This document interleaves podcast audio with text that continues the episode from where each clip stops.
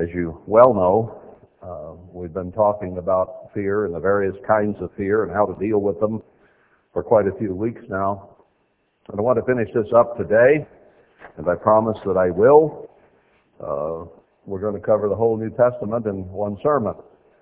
So I guess I better get started.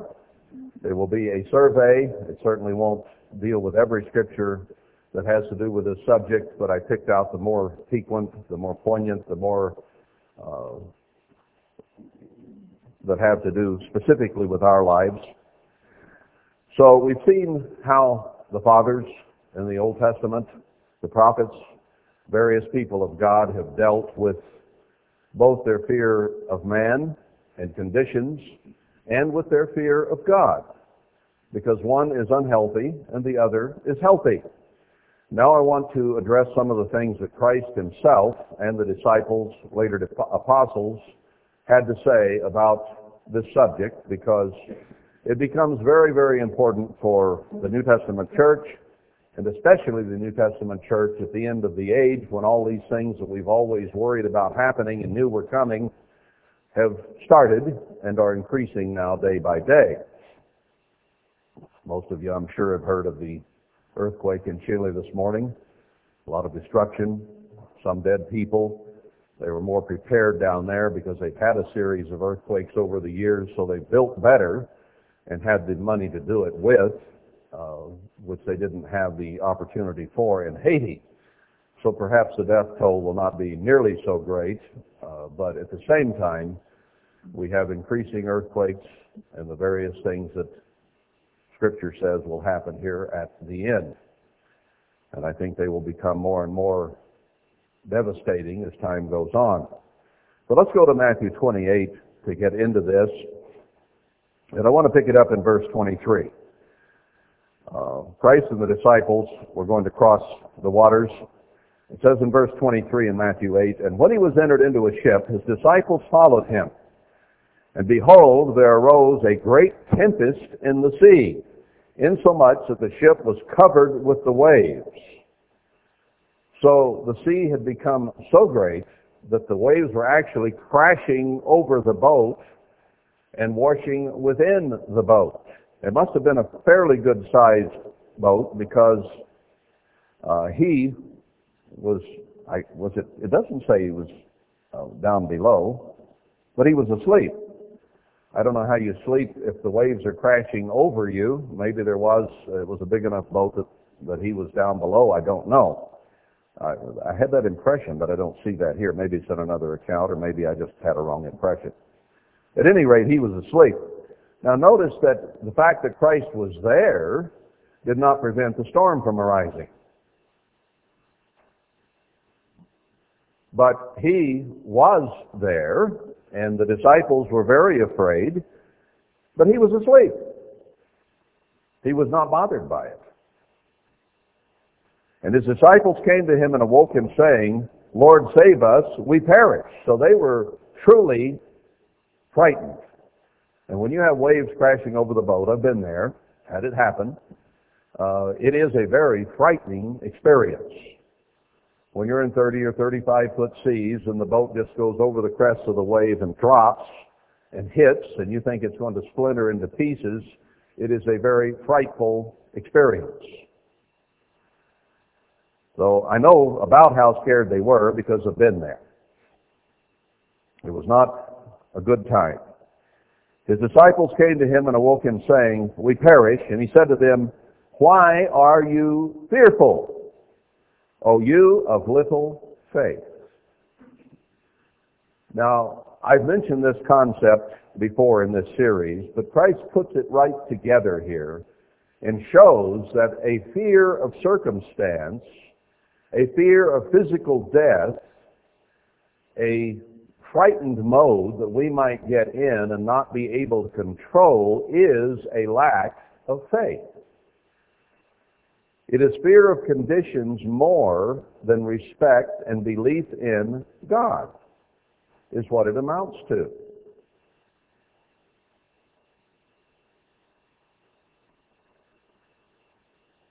And he said to them, Why are you fearful, O you of little faith? Then he rose and rebuked the winds and the sea, and there was a great calm. It was as calm as it had been turbulent. But the men marveled, saying, What manner of man is this, that even the winds and the sea obey him? He was telling them that under those conditions, they needed to be able to trust God and believe that he would do what was best for them to be done. That is a very difficult thing to accomplish. Now, men are going to fear during the end times, so much so that they want the rocks of the mountains to fall upon them. That's how frightened they will be. And yet we, seeing all this coming, need to be fortifying ourselves ahead of time, preparing our minds, our hearts, our emotions to be able to trust God. And the way we do that is in smaller things. We put our trust in Him. And then as bigger things come, we will have trained ourselves to trust and have faith and not fear because we know that we are children of God and there is really nothing to fear. Now, does that mean that those feelings, your heart and your throat might not come at times? Because you can be in conditions that truly are to a human being frightful. So it is only natural that those emotions would begin to well up inside you and the fear begin to rise. In that case, you have to control your feelings and your emotions and not look at the conditions around you, but look to God in heaven above. Now this is something that has to be trained ahead of time or it will not be there. It is the little things in life, day by day, where we learn to trust God, that we develop and build that faith and trust. You know, when you first meet somebody, there are people that you, through gut feeling or whatever, tend to trust a little more than others. If their body language is such, their eyes shifty, and so on, that you get a feeling about them right away, then you must overcome that in order to ever begin to have any trust in them. Others seem open, they seem direct, uh, they're easier to come to have a trust in than others. But we can be fooled.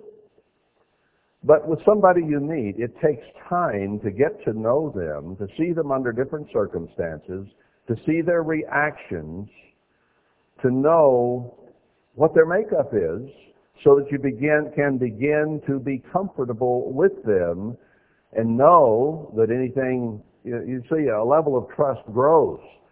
There might be a time when you want to discuss things that are very close to you or very emotional or very private with someone. And the number of people that you're willing to bear yourself with is usually very small. And you have to have a level of trust with them so that you can do that. That doesn't come easy. It's built over time. It's seeing how they react. And it's the same with God. We have to develop a relationship with God where we get to know Him through reading His Word, through seeing what He does, seeing Him enact or act within the lives of those around us, and in our own lives. And we begin to build confidence in Him and trust in Him. That's why he says, if you're faithful in little, you will be faithful in much because you have built that relationship of trust and confidence. Christ had such a level of confidence that he could sleep when waves were crashing over the boat. And he had enough confidence in his Father in heaven that he could speak and the waves would subside, the storm would quit.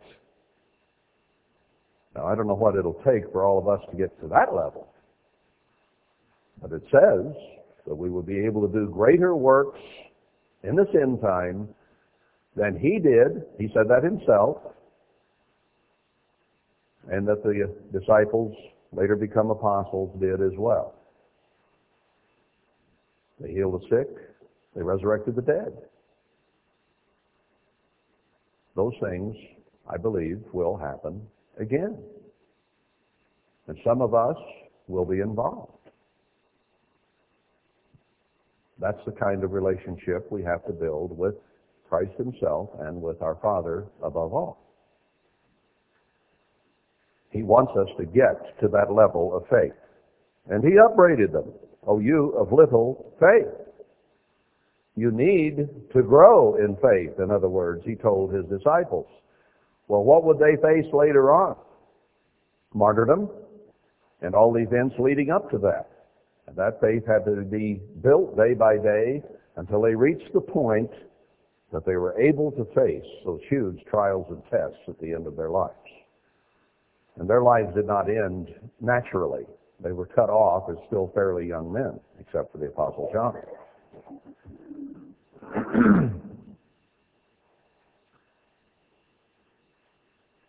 we should come to the point we can do these same things. Let's go to Luke, no, Matthew 14. Matthew 14. I want to pick this one up.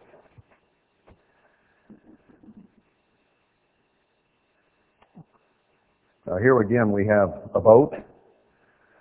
Verse 25, Matthew 14, 25. And in the fourth watch of the night, Christ went unto them walking on the sea.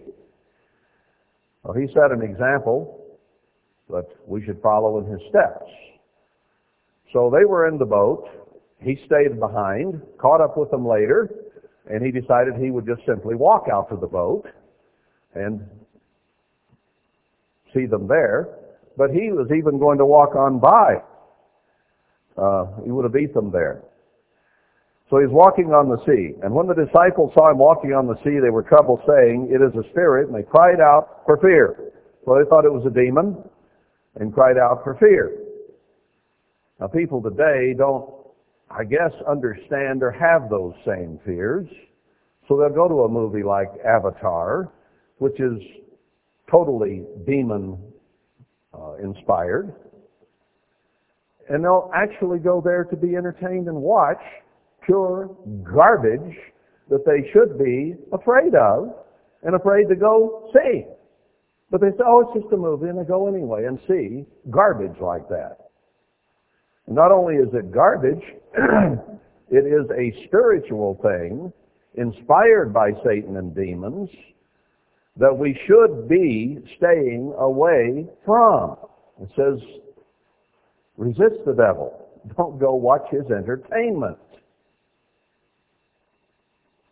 They did have a healthy respect for demons and stayed away, apparently, from anything that might look like or have any semblance of such. So they left the spirit out there, and it scared them. But straightway Emmanuel spoke to them, saying, Be of good cheer, it is I, be not afraid. And Peter answered and said, Lord, if it be you, bid me come to you on the water. Pretty bold statement. Can I walk out? If it's really you, can I walk out there? He said, Come. Sure, come on out here. And when Peter was come down out of the ship, he walked on the water to go to Emmanuel. He didn't just go over the prow or the bow or the side, the gunwale, and sink. He actually got out of the boat and walked on the water. That's Peter, fisherman. He'd never done that before. Before he'd had to swim.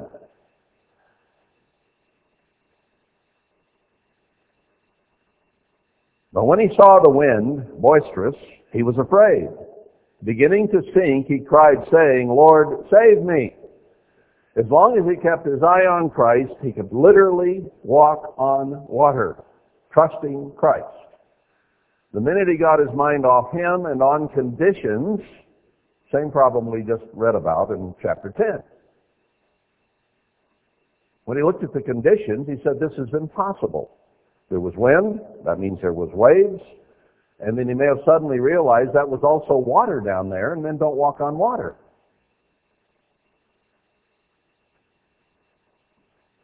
And immediately, Christ stretched forth his hand and caught him and said to him, O you of little faith, why did you doubt?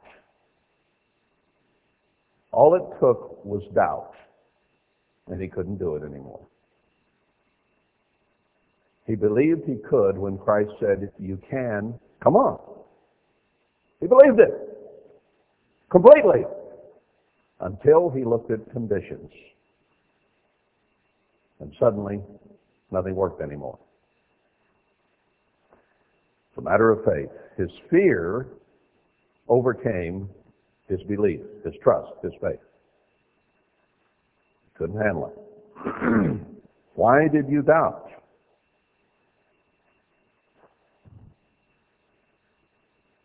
So you see, you have to overcome the lack of trust, the lack of confidence. Faith is belief. It is trust.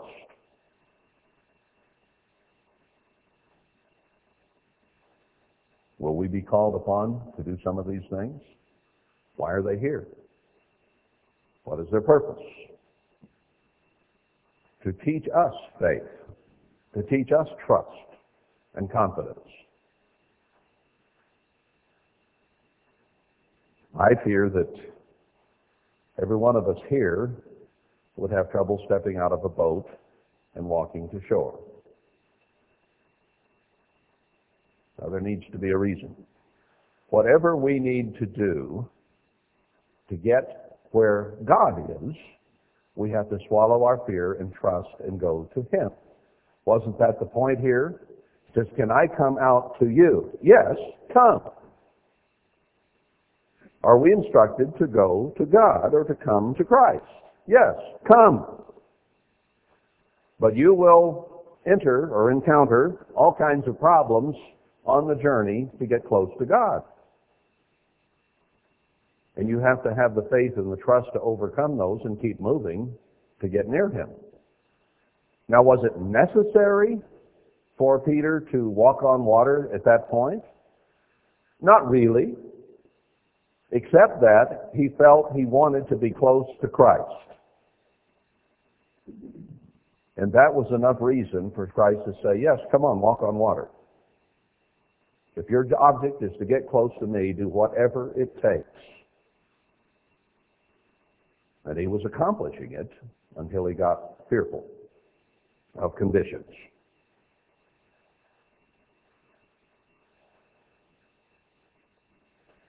Now let's go to Luke 1.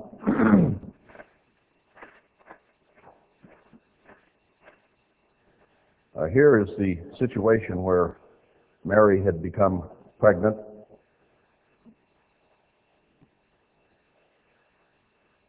And here is a prayer she prayed. Let's go down to Luke 1, verse 46. And Mary said, My soul does magnify the eternal. She looked to God. She understood that the only way she could have gotten pregnant was through the Holy Spirit. And my spirit has rejoiced in God my Savior, for he has regarded the low estate of his handmaiden. For behold, from henceforth all generations shall call me blessed. For he that is mighty has done to me great things, and holy is his name. And his mercy is on them that fear him from generation to generation. He has showed strength with his arm. He has scattered the proud in the imagination of their hearts. He has put down the mighty from their seats and exalted them of low degree. Speaking of herself. He has filled the hungry with good things, and the rich he has sent empty away. He has helped his servant Israel in remembrance of his mercy, as he spoke to our fathers, to Abraham, and to his seed forever. Where did Mary look? She looked back to Abraham. She looked back to the promises God had made to Abraham, Isaac, Jacob, and Joseph. And she magnified God and spoke of having fear for him from generation to generation. Now she was speaking from her perspective, her generation. And looking forward at that point, not backward. Because we have succeeded Mary, generation after generation until today. So it is time for us to look to the same power, the same source that she looked, that had made her pregnant, and she understood what an incredible thing that was, that just a lowly handmaiden, she wasn't anything, she must have had good character and someone that God felt confident in using. And he has had confidence in using you and me. Amazing, is it not? But he would have called us. We need to have the same attitude of humility that Mary had and trust in God in the same way that she did. Fear him from generation to generation. So this isn't the fear of waves. This is the awe, the, the glory that we hold in God. To fear the one who is able to make all these things around us. You know, you've probably been in museums or places in your life where you're kind of awed by what was there. Maybe the Space Museum or something in Washington, wherever you, you know, different places you may have gone. Or even art museums where you see some of the works of the great masters, like in the Louvre. I've seen some of those, and they're just amazing. I can barely draw straws. I usually get the short one at that. And yet these people can draw or paint pictures that are so real, they're unbelievable almost. So you're sort of struck with a sense of awe. Well, what about the one who created the earth and all the symbiotic relationships in it and the universe and how they ever go round and round and don't collide unless he allows it? Everything works beautifully. It's awesome. There's the one we fear. Not conditions on the earth. He made the earth. He can change them. Christ understood that. There's wind and wave. Well, God made wind. God made waves. God made water. He can stop it. He believed that. And it happened. And he was walking on water. And he believed that can happen. And Peter did momentarily till he took his eyes off the source of power. And then he began to sink. So the object lesson here is don't fear what's around you, but fear he who can control everything. That's where our fear belongs. And it is awe, and at the same time, it's just palpable, outright fear, isn't it? Remember how people have reacted when Christ or an angel would come and the very power of God was there and they felt that power emanating from those beings and fell on their faces, scared them. That such power could be made apparent before them. Sometimes even a human being can cause a certain amount of fear within us. A large angry boss can do it at work at times. Your throat constricts. Uh-oh, here it comes.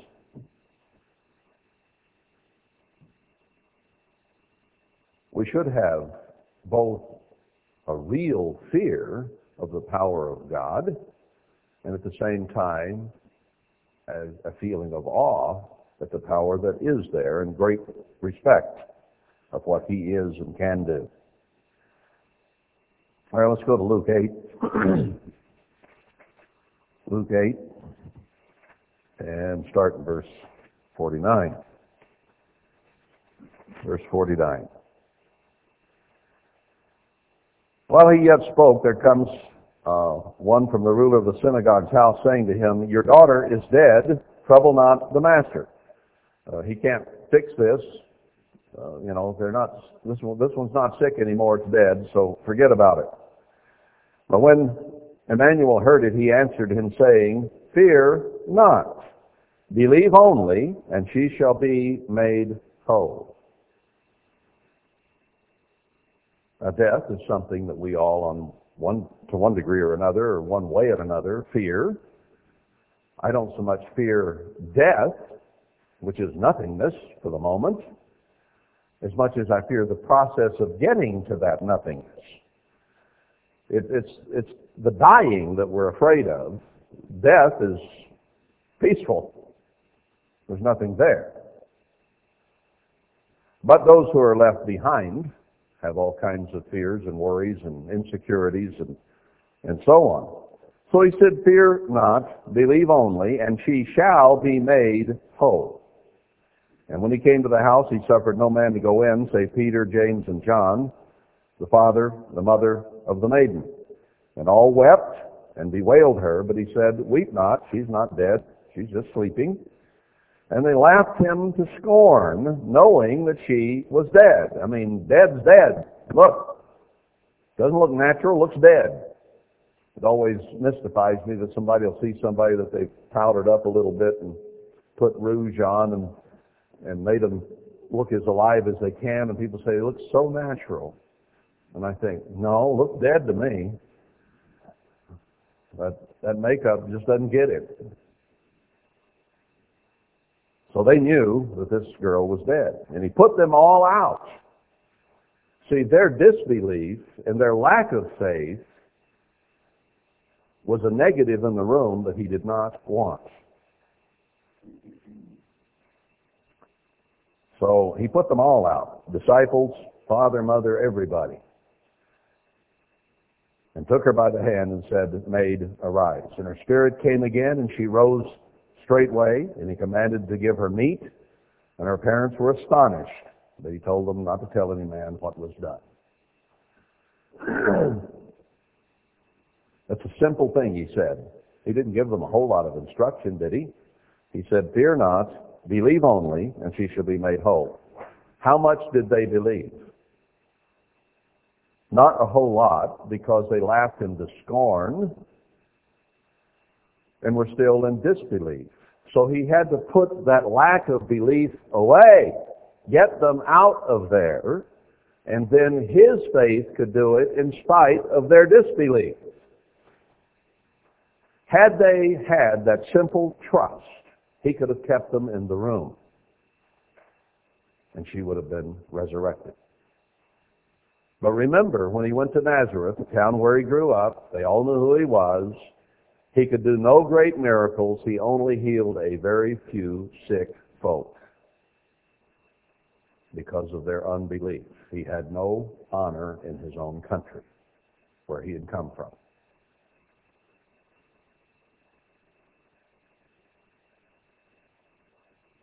Is it any wonder, when you stop to think about it, why God would have his people separate from an unbelieving world? We like, from time to time, or to be with friends out in the world, or we want to make friends out in the world, people we want to run across at work or whatever, and want to spend time in fellowship with them perhaps. And we don't realize how much that weakens our own faith and resolve and how easily we are pulled away from belief and trust and obedience to God to do the things they want to do because they're not going to want you around unless you go to the same excess of things that they do. so they're not going to change. You go downhill when you're around that kind of people. It destroys your belief. It destroys your attitude. Why does God want his people apart? So they can learn to be with him, to trust him, to be guided by him, to have a relationship with Him, and that relationship doesn't mix with what's out there in the world. He tells us to get away from Babylon. Don't go down into Egypt. Our fellowship with the Father and the Son, it's not with the world. He says, fellowship with the world, you are my enemies. He says that in so many words, but we willingly flick that away sometimes because of what we might want to do. But can you see here that having people around who didn't believe was a negative that caused Christ himself to put them out so that he could actually accomplish something. He had to separate it. So we have to make a difference between the clean and the unclean and have our fellowship with that which is clean. You see, there's a reason you don't go see Avatar or anything of that ilk. Or what are the ones with the little kids and the demons and the witches uh, that's so popular? I can't even think of the name of it. Uh, yeah, Potter, Harry Potter. It's abominable. No Christian should ever see that garbage. And yet people in the church of God will go do it. Somehow they don't grasp that Satan is behind that stuff. God told us stay away from the spirits that peep and mutter, the evil spirits. And those things are filled with that. And yet it's looked upon as entertainment and it's okay. No, it is not. God himself, Christ, put the unbelieving away. And he tells us to put Satan away. Don't go near him or his culture or its society. We are to come out of her, my people. And some of you don't believe that. You want to stay close to it. Let your children be a part of it, lest you drive them away. No, it's not you driving them away from God, it's the world pulling them away from God, and you allow it. Let's get the point.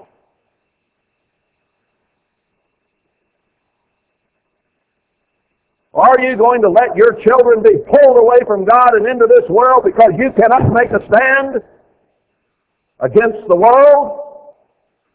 God will hold you responsible.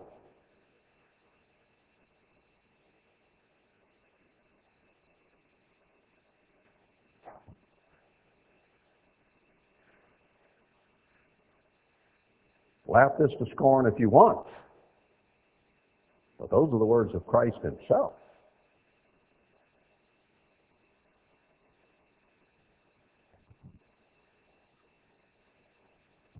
We need to take a serious look at some of the things we allow.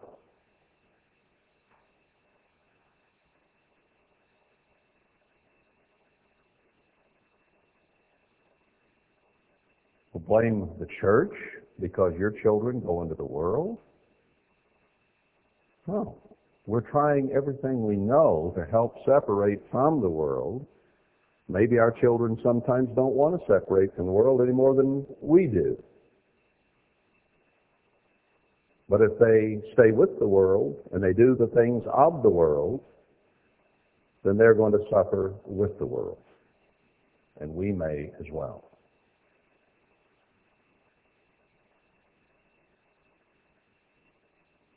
Let's not sit on the fence. We need to be on God's side. Why will you die, O Israel, when you have every opportunity to live? Why will you die?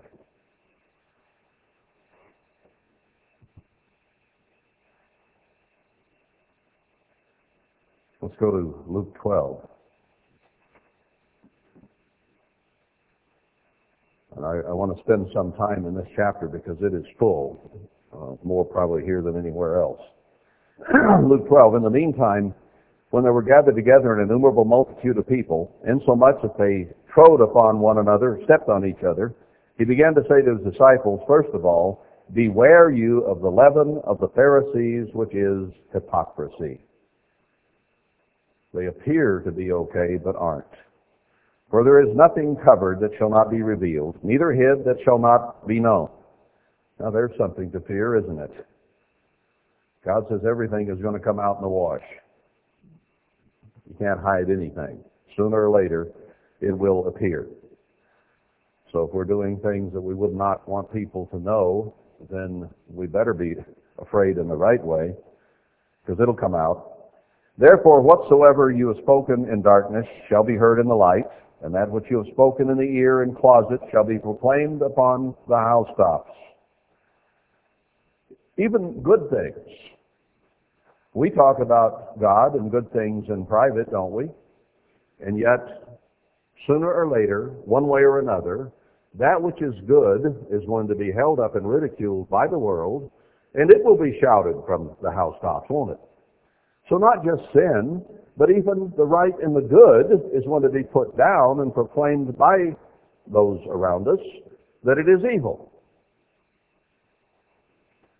And I say to you, my friends, doesn't he call us friends? Says, you're not just servants anymore, you're my friends. Can you have a better friend than Christ? Be not afraid of them that kill the body, and after that have no more that they can do. That's all they can do to you is kill your body. End of it. Now, they might can do that. It has happened before. Now, could Nebuchadnezzar kill the body? Well, he tried, and God didn't let it happen. But normally speaking, he could have. And in some cases, God let righteous people die. He didn't save Isaiah. He didn't save some others who were martyred in those days. But he did, for a purpose, save Shadrach, Meshach, Abednego, and Daniel. And he said he is going to save some here in the end for his purposes as a light to the world. so don't fear that. But I will forewarn you whom you shall fear. Fear him, which after he is killed has power to cast into the grave. Yes, I say to you, fear him. Are not five sparrows sold for two farthings, and not one of them is forgotten before God? Even the very hairs of your head are all numbered. Fear not, therefore, you are of more value than many sparrows. Now, he's telling us here that he has care over little birdies and he even numbers the hair on your head. That is how detailed his interest is in our lives. We think, well, maybe this isn't something that would interest God. If he goes to the trouble of counting your hair, he's more interested in you than you are. And it's hard to get more interested in yourself than anything else. We are so self-centered by nature. Very concerned about ourselves. We don't count our hair. Well, Nelson may. Uh, where did that come from? I should have said that. we kid him about, but there's lots of bald heads, and mine's getting thin too. It's just too difficult a job for most of us. And we're not that interested in just how many we have. We're only interested if they're getting real thin. But God numbers them. So he's pretty interested in you as a human being, and especially once you're converted and are a part of his family, a part of his church, a part of hopefully his kingdom. Then he becomes intensely interested in you. What you do, what you think, how you act and react. Also I say to you, whosoever shall confess me before men, him shall the Son of Man also confess before the angels of God.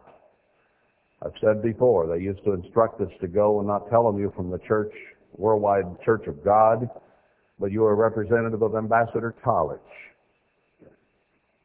They didn't want to admit that we were a church in some respects for fear it would bring persecution. We were interested in when the tribulation might occur. We wanted it to be done and the kingdom of God to be here. And yet we feared persecution so badly that we would dodge it and try to be a representative of Ambassador College rather than God Almighty and Christ Himself. That's how fearful we were. Now that was wrong. We should be ready to stand up for God in our relationship with Him.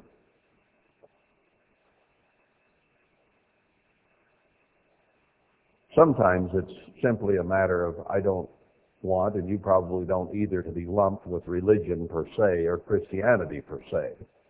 Not a fear of persecution, but when they say Church of God, I think, yeah, but I'd like to explain that. You know, I'd like you to know what the church stands for as opposed to you lumping us in with churchianity. Um, because I don't want to go there.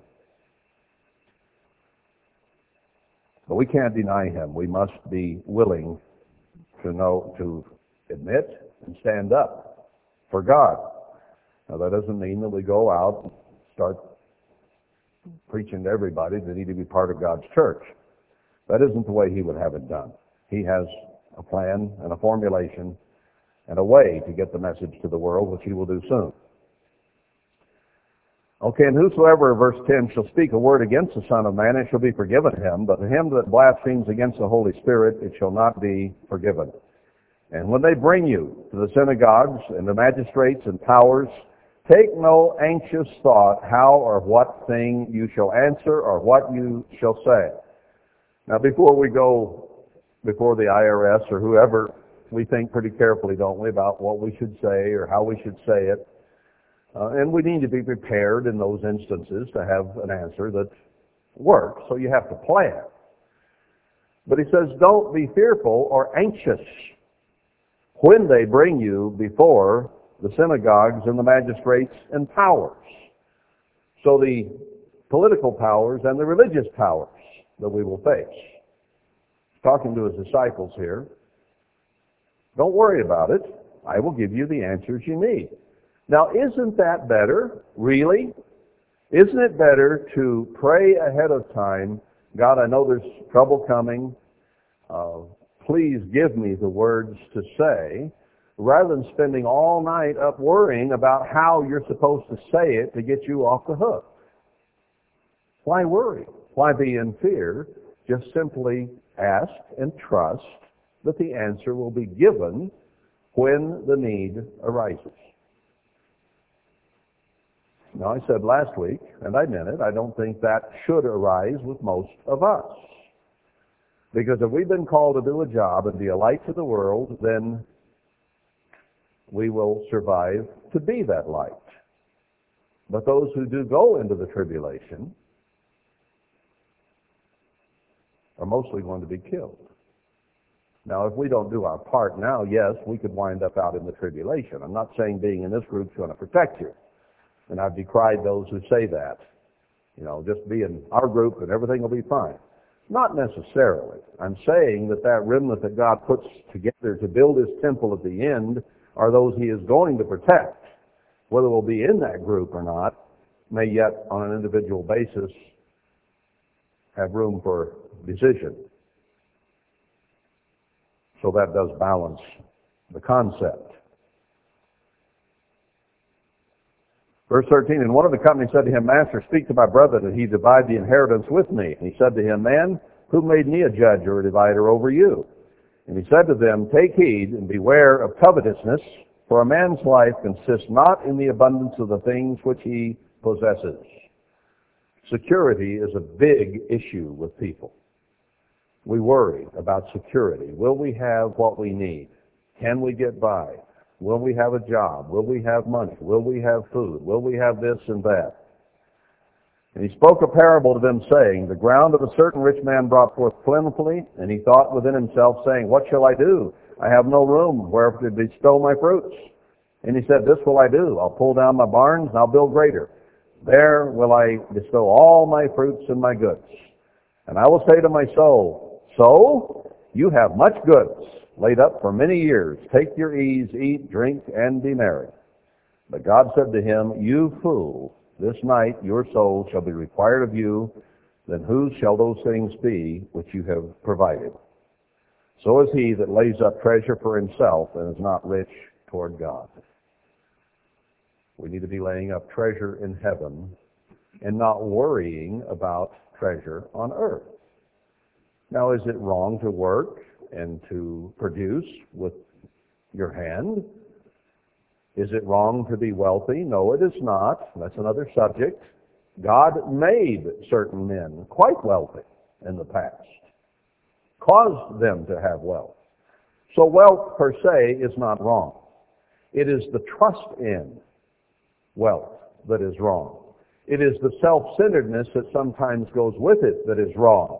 His barns were full. Why tear them down and make bigger ones? He had plenty already. Couldn't he have given it to others and been charitable? Yes, he could have. But he was selfish to the core. And that's the point. And he wanted more and more security. How many billions do you really need? One might suffice. And maybe even a lot less than that could suffice. But we tend to be security conscious and worried. Didn't Christ say in the Sermon on the Mount, not to worry about tomorrow, what you'll eat, what you'll drink? Now, do you prepare? Do you work so that you produce something to eat and drink? Yes. But you don't lay awake at night worrying about that. You say, Father, I'm willing. I'm ready to serve you. I will work. Show me what to do. Help me find a job. Help me find a way to provide for my family. And then trust Him to do so. Does that mean then that you sit in your house and don't go try to find a job? No. Faith without works is dead. So you don't sit and wait, you go look, but the point is you don't worry. Have you ever noticed that worry isn't any fun? Why indulge in it? It's not a bit of fun. It makes you upset, bothers you. Oh, I shouldn't worry so much. Well, then don't. Just stop. How's it working for you? Not too well. Does it accomplish anything? No. You can sit in your house and worry all night long, and all it gains you is a tired day tomorrow. Now, if you sleep and don't worry, and you get up and go look for work, or create some work, or whatever you do the next day, and feel good doing it, wonderful. But worry doesn't help a thing. Well, God says, don't indulge in it. Get over it. Well, I'm just such a worry wart. You know, people have started saying that when they were 15, and they're still saying it when they're 85. Well, I'm just such a worry wart. Well, time to repent. You've been that now for 70 years. Time to overcome it. Time to be different. Quit worrying. That is the basis of faith. A trust, a confidence that God is not going to allow you to starve to death. And He isn't. I've been in the church now for over five decades, five and a half or more. You know, I have never yet seen anybody in the Church of God starve to death. It has never happened in my experience. God takes care of the little ones one way or another. You know, it isn't really starving to death that bothers you anyway.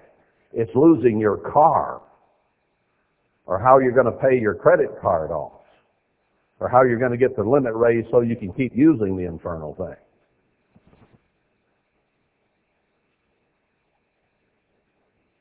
You know, people throughout the last 6,000 years have truly worried about starving to death.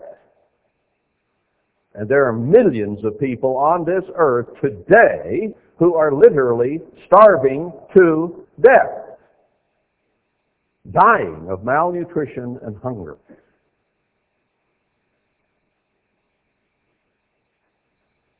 None of us have that at the moment to worry about.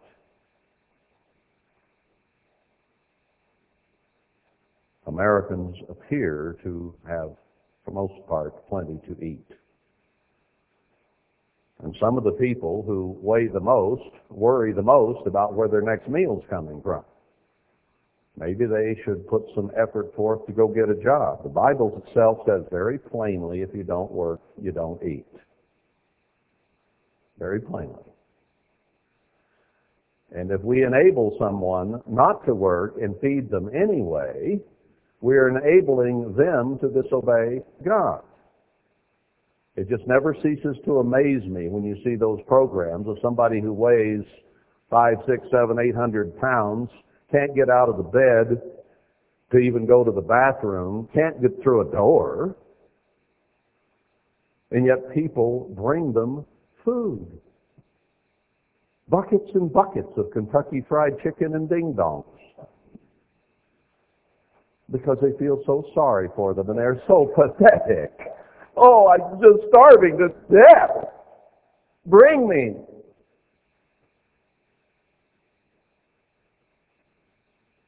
No, you're enabling them. You are sinning by promoting sin in their lives by feeding them under those circumstances and some circumstances that are a lot less dramatic than that. Get off your lazy behind and go to work doing something instead of laying there begging for someone to bring you food. It is not only the ones who won't work, but those who enable them not to work who are sinning and providing what they should not have. Do you give cigarettes to a smoker? Do you give alcohol to an alcoholic? Do you give more food than they ought to have and the wrong kind of food to a foodaholic? It's all the same. It doesn't matter whether you're skinny or fat. The worry is wrong regardless. Trust God and do your part, and you will be taken care of. He promises us that. Doesn't he number your head? Doesn't he count the sparrows? Yes, he does. Verse 22, he said to his disciples, Therefore I say to you, take no thought for your life. Should be really anxious thought. I mean, we should think about our life and what we do and how we do it and whether we work and how we work and all those things. But anxious thought, worry in other words, fear. Take no anxious thought for your life, what you shall eat, neither for the body, what you shall put on. The life is more than food, and the body is more than raiment. Raiment. Consider the ravens, for they neither sow nor reap, which neither have storehouse nor barn, and God feeds them. How much more are you better than the fowls? Now, does the bird sit in the tree and say to God, bring me food?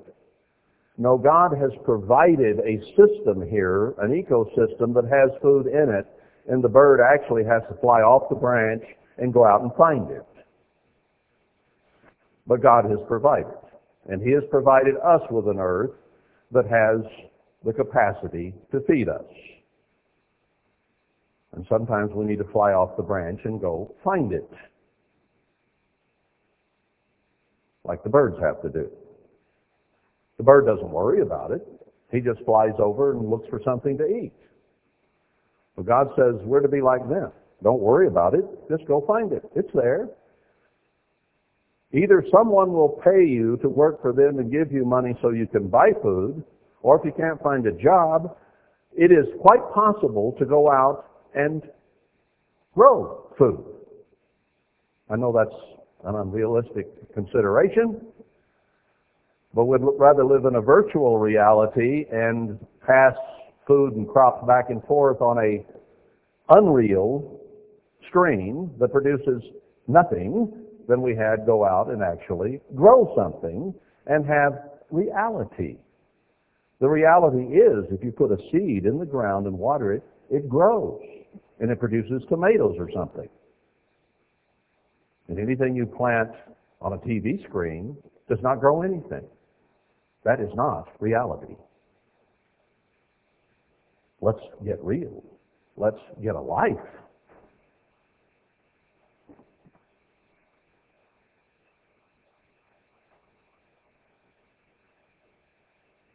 And which of you with taking thought can add a stature to his stature one cubit? Can you make yourself 18 inches taller? If you then be not able to do that thing which is least, why take anxious thought for the rest. Consider the lilies, how they grow. They toil not, they spin not, and yet I say to you that Solomon in all his glory was not arrayed like one of these. If then God so clothe the grass, which is today in the field, and tomorrow is cast into the oven, how much more will he clothe you, O you of little faith? And that's what it really comes down to, is that we believe in God, we trust in God, and we move forward in that faith, not worrying, but working at whatever our hand can find to do that is good and right, and God will provide.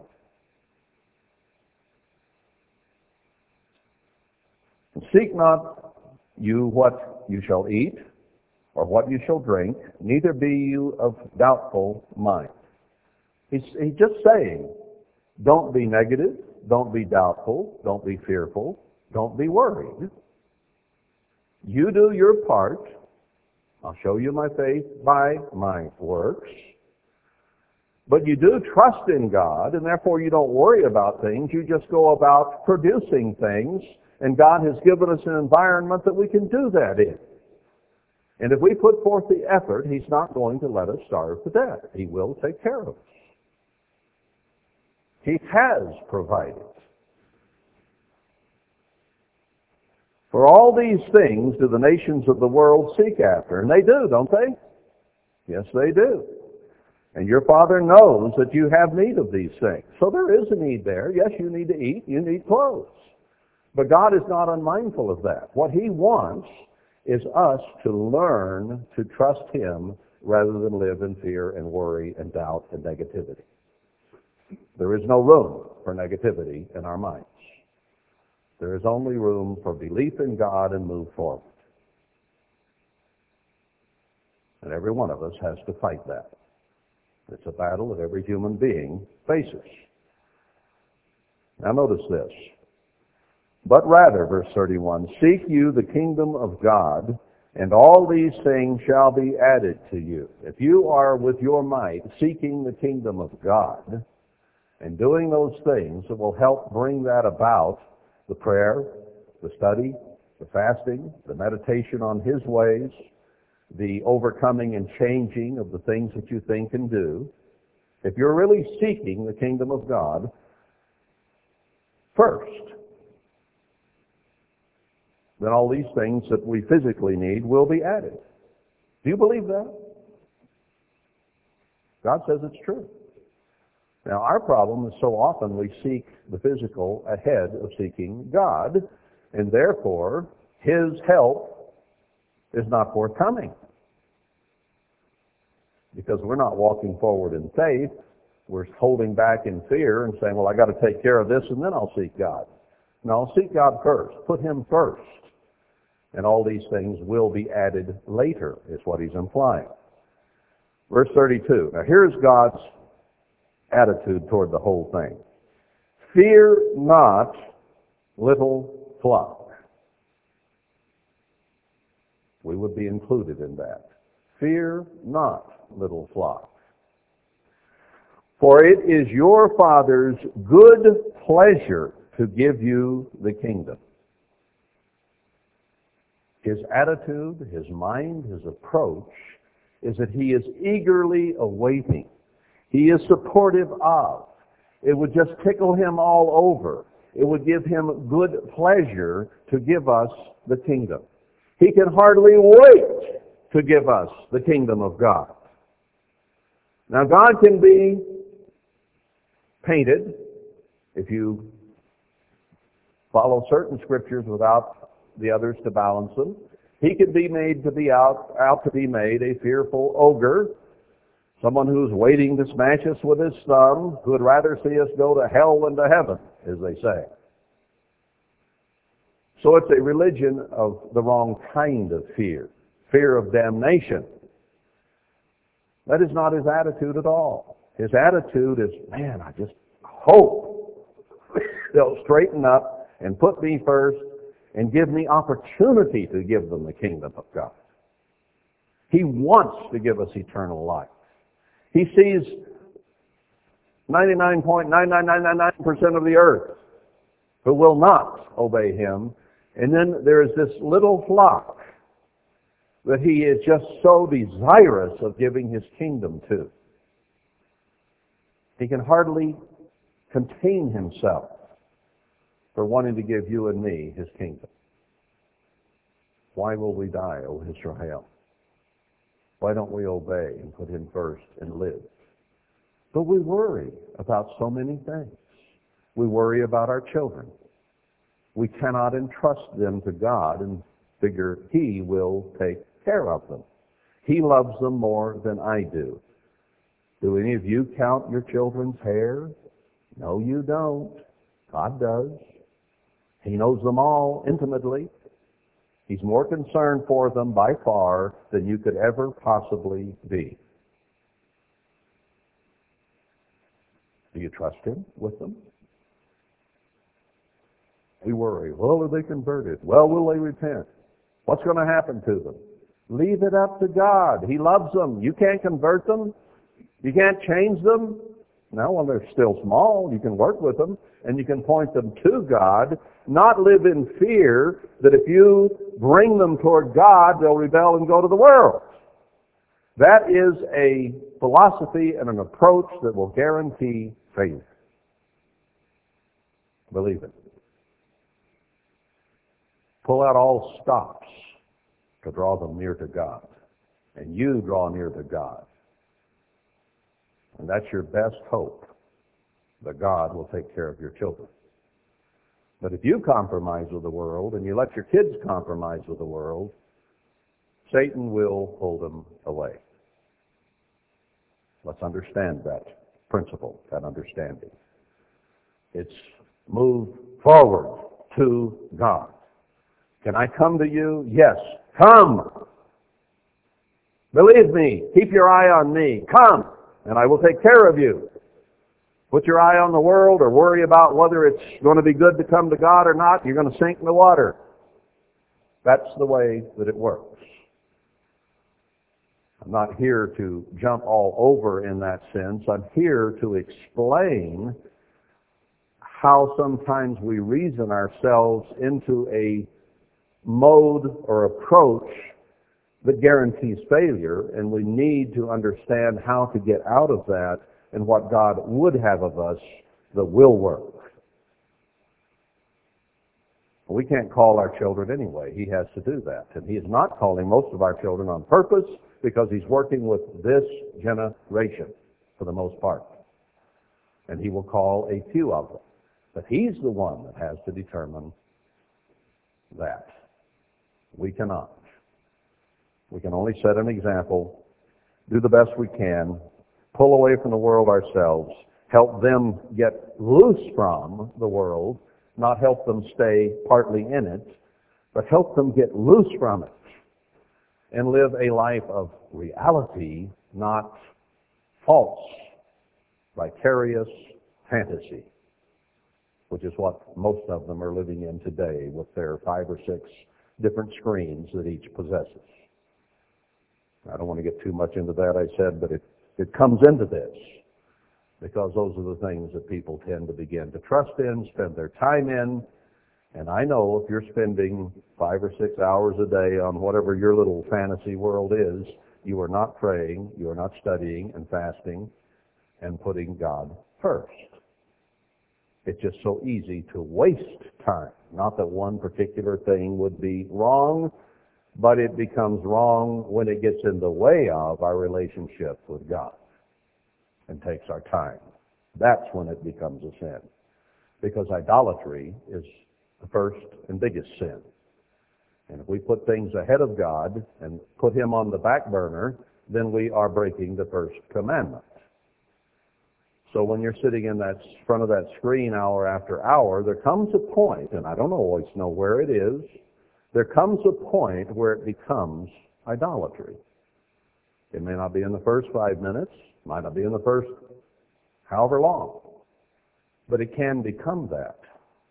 And if that is your first interest in the first place, it might be idolatry in the first five minutes. It depends on what's going on in that head, is what it depends upon. Now, I said we were going to finish today, so I'm going to move on from Luke 12. Let's go to John 12. I didn't say what time we would finish, did I? John 12, verse 15. Now this is when Christ was riding in before, on the Passover, before the Passover, which would culminate in his death. And verse 14, and Emmanuel, when he had found a young ass, sat thereon, as it is written. And what did he say? He could have said probably a lot of things as he rode along on a donkey. But what did he say? What was his message? Fear not, daughter of Zion. Behold, your king comes sitting on an ass's coat. That was his message. That was what he had to say. Now, he, this was leading up to the most important time that has ever occurred in any individual's life. Our Savior was being brought forth, prepared and ready to die for us. He was facing the greatest fear that a human being can face, having read the scriptures all his life in Psalms and Isaiah and various other scriptures about how badly he would be tortured, how much he would be mocked and scourged, and then killed. All of that was coming up in his mind as he moved into Jerusalem preparing for those very events. So he was encompassed with the circumstance, the reality, that all those things he had read about were now here.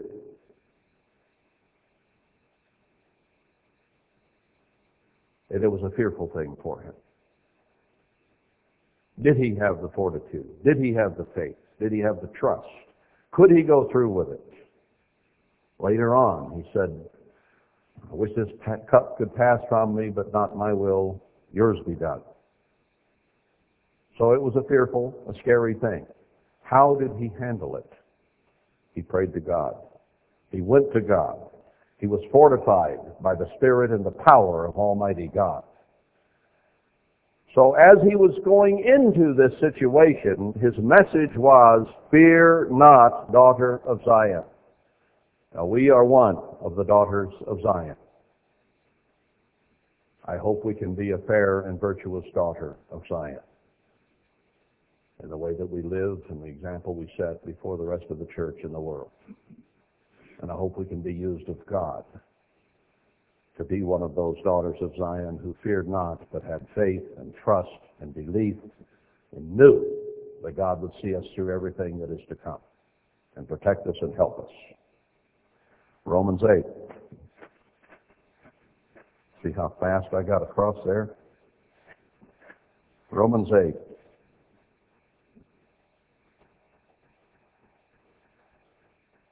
Let's, uh, well, let's just read verse 15. For you have not received the spirit of bondage again to fear. Now when they had lived in Egypt as slaves, they had Egyptian taskmasters who had staves, who had whips, who had various things to inflict pain and misery on them if they let up for a moment, didn't work as hard as they thought they should be. So in slavery with impossible taskmasters comes fear and worry. It says, you've not received the spirit of bondage again to fear, but you have received the spirit of adoption, whereby we cry, Abba, Father. We don't cry out to the Egyptians to quit hitting us, or in this end time circumstance, Egypt modern Egypt and modern Babylon around us who are buffeting us about. But we have received an adoption from God. We are His children now, adopted by the Spirit at baptism and laying on of hands. So it is not a spirit of fear, but a spirit of oneness as a child to his father. Now a child needs to respect and fear his father for fear of penalty, for fear of spanking, for fear of being punished for wrong acts or wrong attitudes. But at the same time, that child should be where he can crawl up in his father's lap and put his arms around his father's neck and feel secure and strong there. And that's how God wants us to fear, feel. Now that child knows if the dad says no and he goes and does the wrong thing, he's going to get spanked. And yet his father shows him so much love and so much affection and so much care apart from that, that he knows if he's doing right, his father will hug him and kiss him and love him and be close. And really all the spanking is for is to restore the right attitude and balance in things. So many people fear their children. No. Don't fear your children. You are the adult in charge. Remember? If that child has a wrong attitude or is doing the wrong thing, you apply a penalty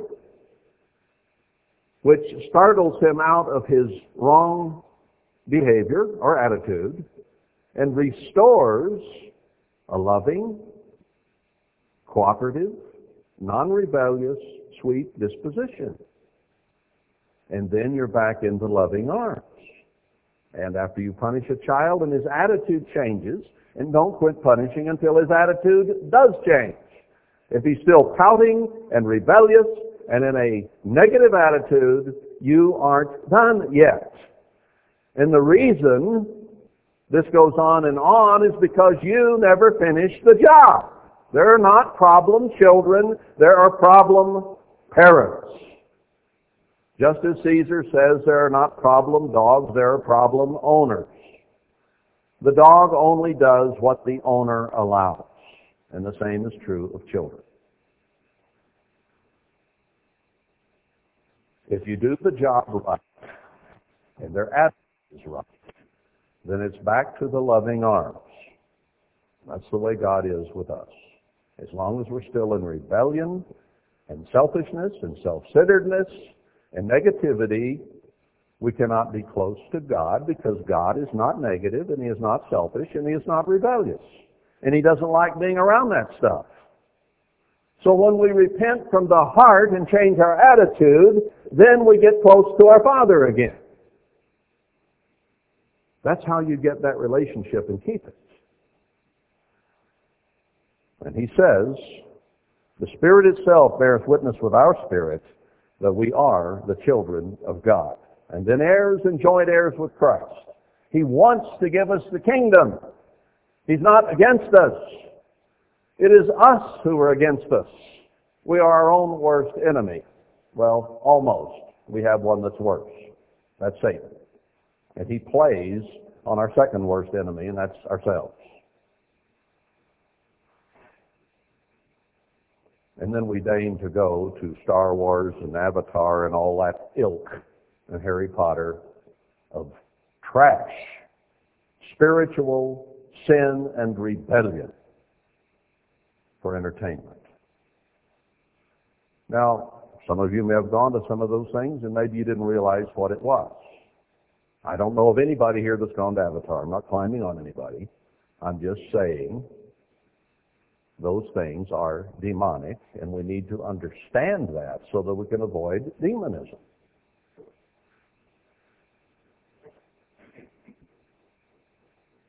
And I don't want to have to make a list of approved movies and not unapproved movies. I don't go to many movies. Then I, I went to, I guess the last one I went to, it doesn't matter. It's been decades. Or a decade anyway. I'm not trying to be self-righteous about that. I've seen things I shouldn't see. That's, don't get me wrong. I'm just saying that we need to grasp and understand so that we can avoid those things that might cause harm to our relationship with our Father in heaven and draw us closer to a relationship with the devil, which we don't want. All right, let's move on. 2 Corinthians 7. And here I want verse 1. Having therefore these promises, that God has given us about being sons and daughters of God above. Dearly beloved, let us cleanse ourselves from all filthiness of the flesh and spirit, perfecting holiness in the fear of God. Cleanse ourselves from all filthiness of the flesh and the spirit, body and mind, perfecting holiness in godly fear. We should fear to disobey God.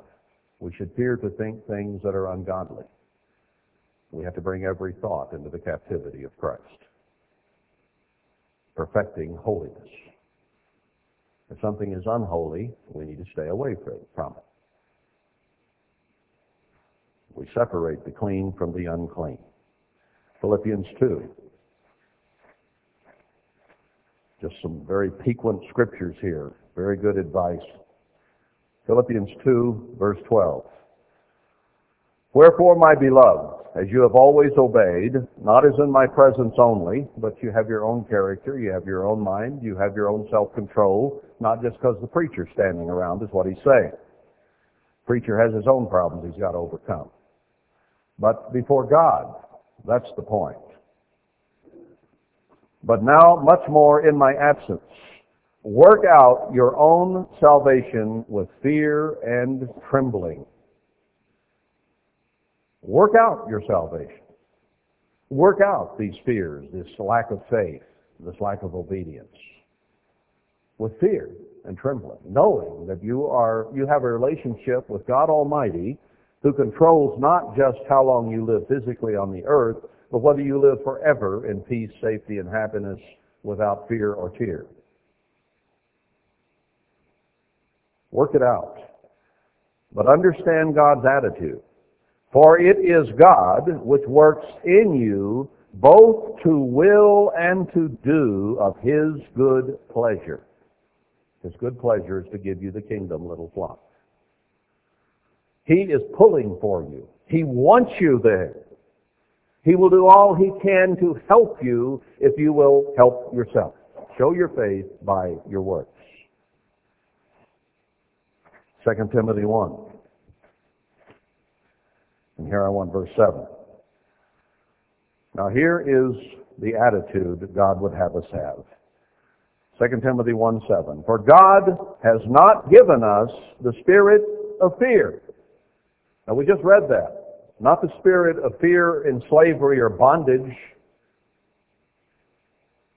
but of power and of love and of a sound mind. That's what the Spirit of God imparts to us. Not fear, not negativity. If you have negativity, fear, and worry, it is not coming from the Spirit of God in you. God does not put out those vibes. If you have those, it is your human nature and or Satan working on your human nature. God did not give us the spirit of fear. It isn't a gift of His. It didn't come from Him. That's you. His Spirit gives us power. It gives us love. And it gives us a sound mind. A fearful, trembling, worried mind is not a sound mind. Is it? It's a troubled mind. It's an insecure mind. It's a fearful mind. And all of those are miserable states of mind. So, don't wallow in that which comes from you or the devil, but revel in the Spirit of God and approach life with power, with love of others, and a sound, secure, stable mind. And if you don't have that, go to God on your knees and cry out that He give you faith and trust and patience to wait on Him as your Father who loves you and wants to give you life eternal. That is power and love and sound-mindedness. Stability. Hebrews 4. Uh, here I want verse 1. Let us therefore fear, lest a promise being left us of entering into his rest, his millennium, any of you should seem to come short of it.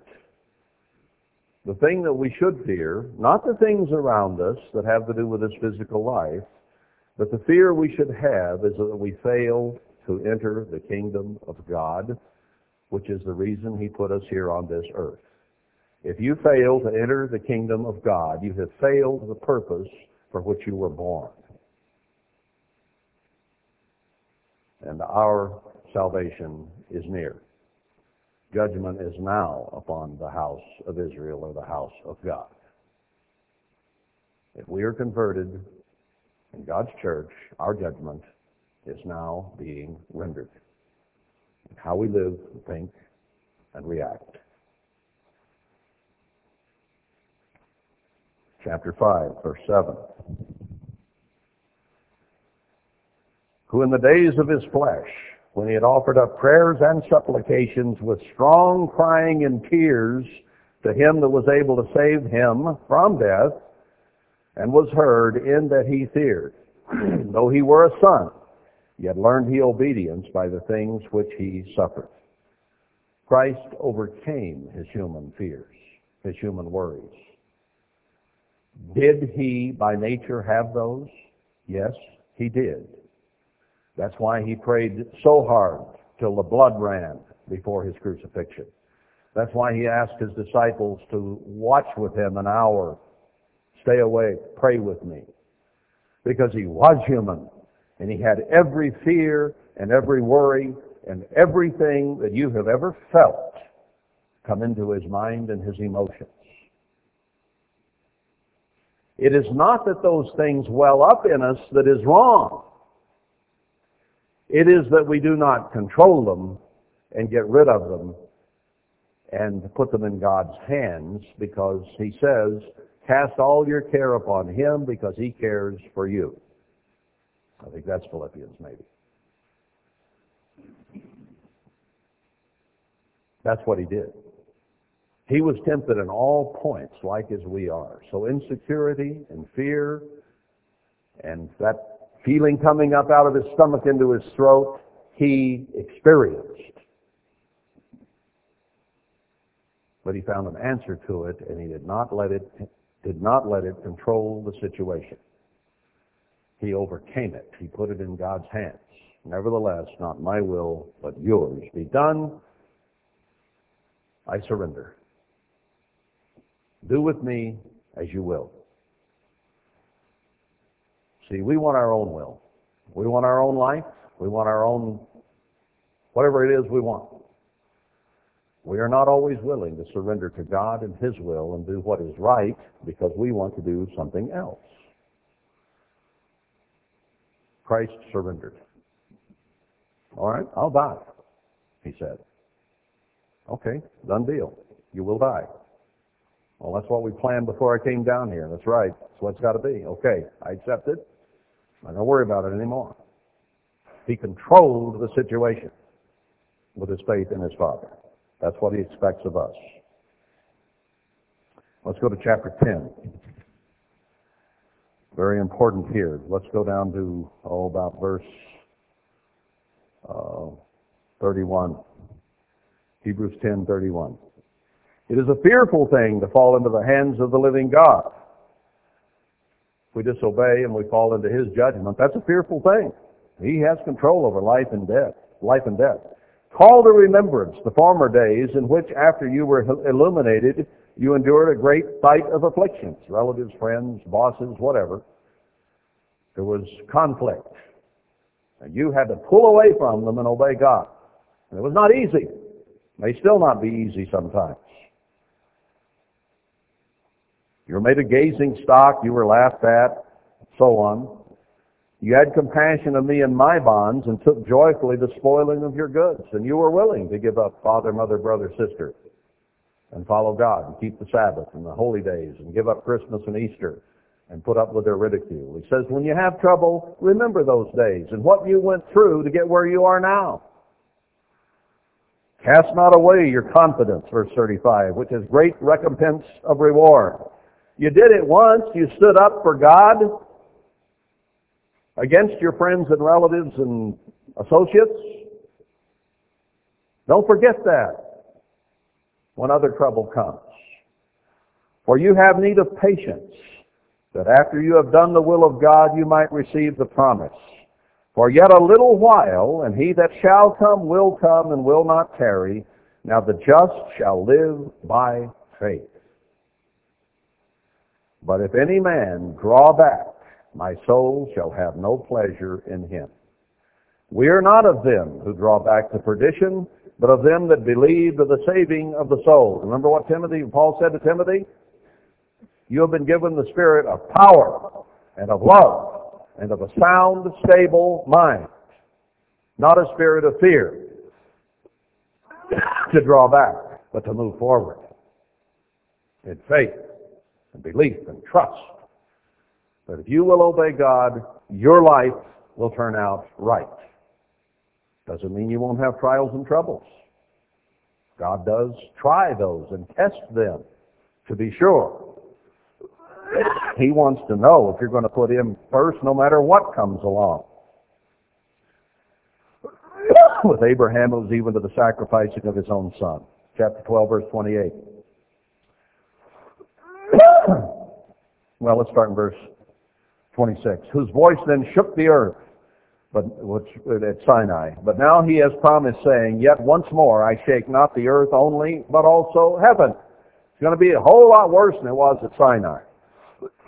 And this word, yet once more, signifies the removing of those things that are shaken as the things that are made, that those things which cannot be shaken may remain. We must be one of those things which cannot be shaken. God is going to send great earthquakes. He's going to shake the whole world and the heavens. All those physical things will be shaken. Will you? What does it take to shake you? Go without a job for three weeks, two months? Does that shake your faith? Make you begin to wonder if God's really God? He created the earth. He created the heavens. Has he forgotten you? He said, does a mother forget her nursing child? Never. And he said, he's the same way with us. What does it take to shake us? Some little something in our normal everyday life? And he's going to shake the heavens and the earth? Don't shrink back. Move forward in power and love and a sound mind. And don't be shaken. Wherefore, we receiving a kingdom which cannot be moved, let us have grace whereby we may serve God acceptably with reverence and godly fear. For our God is a consuming fire. Everything we think and do, in the back and in the front of our mind, should be the implications of those thoughts and those actions. Because God is a consuming fire and He wants holiness. So we perfect holiness in fear of God. We don't fear jobs, men, people, things, circumstances, waves, tornadoes, whatever. Earthquakes. We fear God.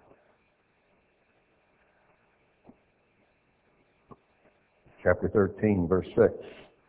So that we may boldly say, The Lord is my helper, and I will not fear what man shall do to me. Did Paul take to heart what Christ had taught him? What he had read in Matthew, Mark, Luke, and John? Yes, he did, and he preached it, and he lived it. And he died. The same, not the same way, but as Christ did, he also died a martyr. 1 John 4. 1 John 4, verse uh, 18. Ooh, I'm over time already. Uh, this is important right here. There is no fear in love. Perfect love casts out fear, because fear has torment. He that fears is not made perfect in love. Now there is a powerful verse. You say you love God. Do you fear? Do you live in worry and concern and fright and insecurity? Or do you trust Him and then do the best you can to take care of your physical needs, but put your spiritual needs first? We say we love Him. Do we trust Him? Love includes trust, belief. If that trust and that belief is not there, then he says, we don't love him. If you really love God, you have put your life in his hands and you trust him, and therefore you don't live in fear and worry about everyday things.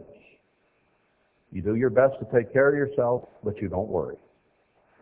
A worrier might as well say, well, I'm just a worrywart. No, you might as well say, I don't have perfect love yet. I still worry. I don't have the love of God. The, the amount that I fear shows the lack or the amount of lack of love I have. You cannot separate them. You want a barometer on how much you love God? How much do you worry? If you do, you need to overcome it and live in faith.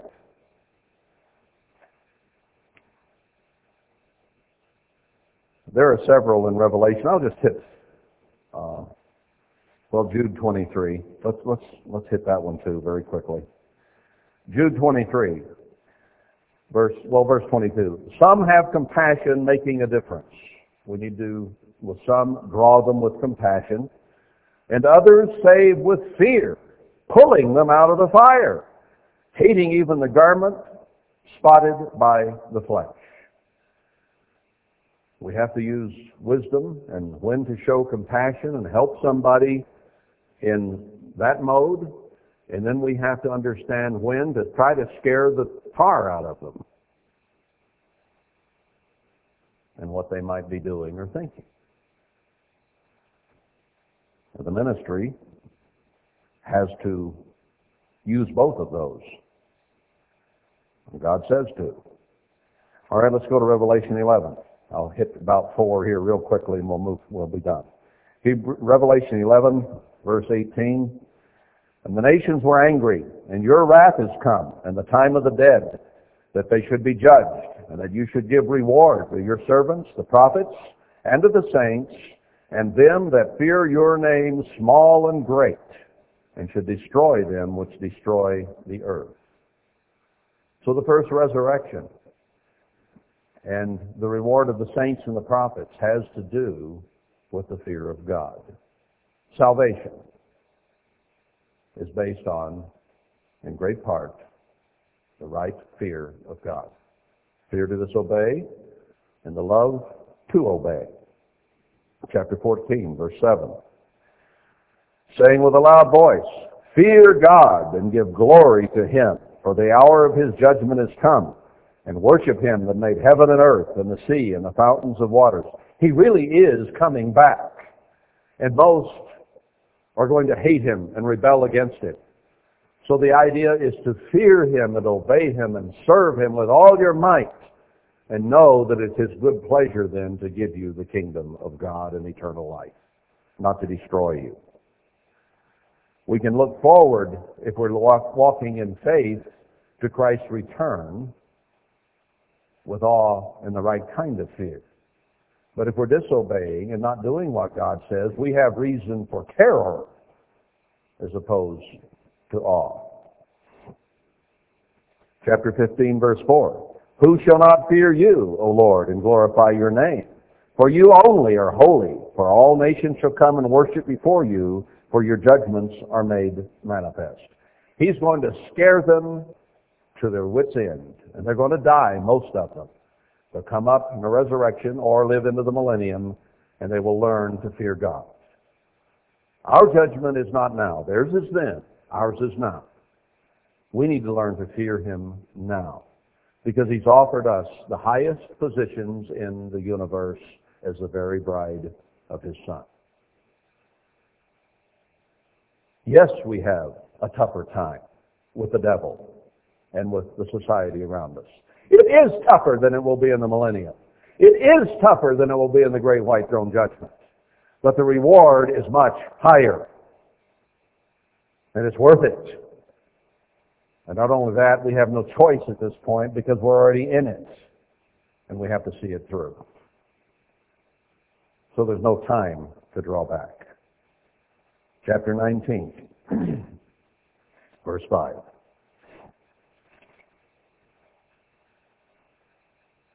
And a voice came out of the throne saying, Praise our God, all you his servants, and you that fear him, both small and great. If we have the right kind of awe and respect and obedience to God, we'll be there, front and center, ready to accept the reward of marrying his son and going to his, the Father's throne to do it. One more, Revelation 21 and verse 8. Well, verse 7. He that overcomes shall inherit all things, and I will be his God, and he shall be my son. But the fearful, notice what's mentioned first, the fearful and unbelieving, and those two go together, and the abominable, and murderers, and whoremongers, and sorcerers, and idolaters, and all liars shall have their part in the lake which burns with fire and brimstone, which is the second death. You may just consider yourself a worrywart or insecure or fearful. God lumps fear and unbelief, and that is simply faith or lack of faith, in the same pile, the same lump, as abominable, as murderers, whoremongers, sorcerers, idolaters, and liars.